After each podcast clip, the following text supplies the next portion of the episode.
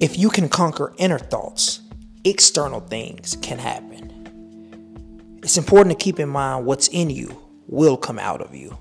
Improve your internal being first and foremost your mind, spirit, and soul. Then things will begin to change and shift for you externally. Psychologists and doctors say that we have to exercise the three to one ratio meaning that we have to have three positive thoughts or experiences to offset one negative thought or experience. This ties into conquering inner thoughts, conquering your inner being so that external things can happen.